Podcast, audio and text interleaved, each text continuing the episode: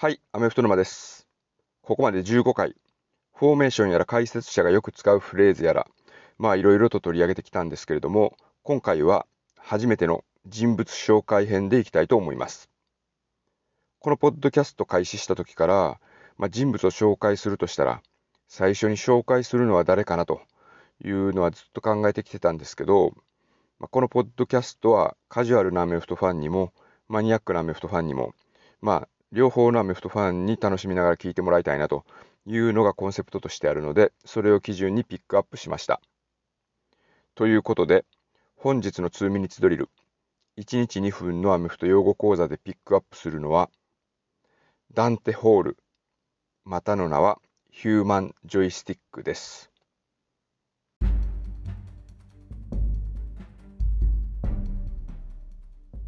ダンテ・ホールは2000年ドラフトで5巡目指名でカンサスシティ・チーフスにセレクトされました。で、2000年代前半、特に2002年、3年に記憶に残るプレーを連発したスペシャリストになるんですけれども、その当時から NFL を追いかけてた方にとっては、もしかしたらヒューマン・ジョイスティックという彼についたニックネームの方が馴染みがあるんじゃないかと思います。テキサス農工大出身なんですけれども、大学時代はランニングバックをプレーしてたんですね。ただ、5フィート8インチ、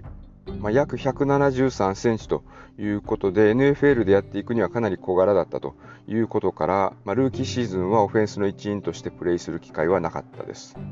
で、キッキングチームでリターナーとしてデビューしました。で、2年目のシーズンにヘッドコーチがディック・バーメイル氏になったことで彼に大きな転機が訪れます。というのも、ディック・バーメイル氏は NFL で初めてスペシャルティームコーチになったという方で、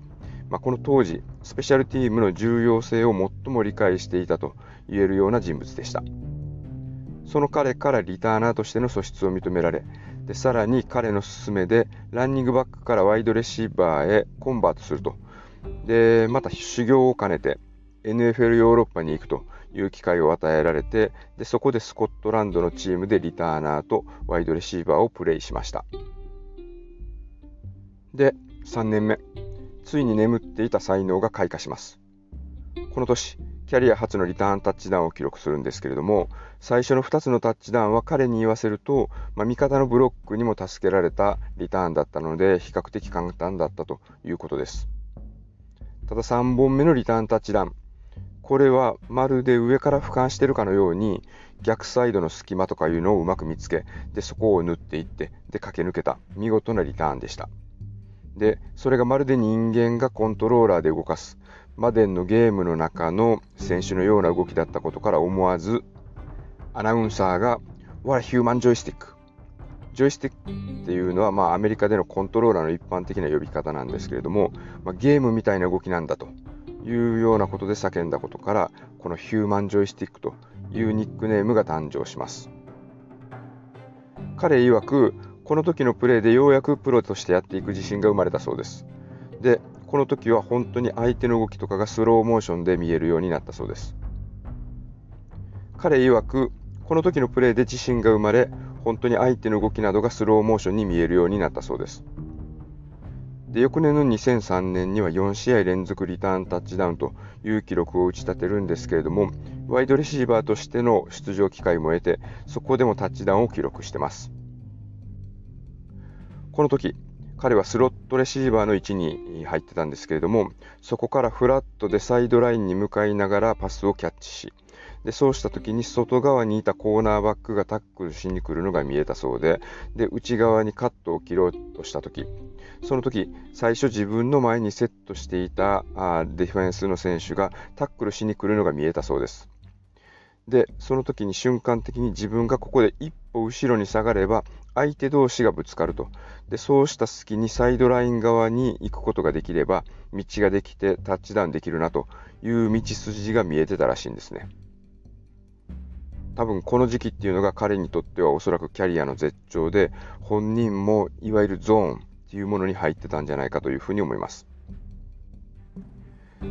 多分アメフトを見てるとディフェンスに囲まれながらあ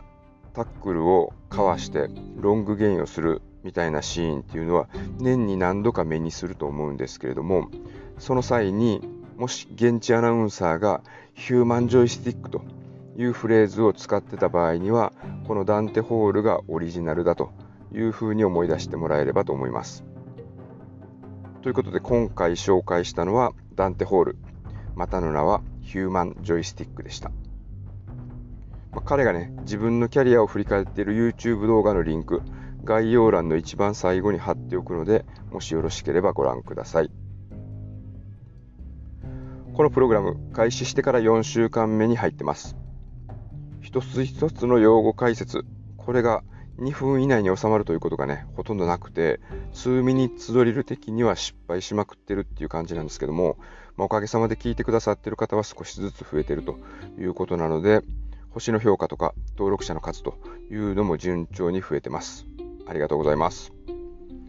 で、まあ、このポッドキャスト聞いても、まあ、正直仕事とかテストの役には全く立たないんですけれども、豆太好きの仲間との会話の中では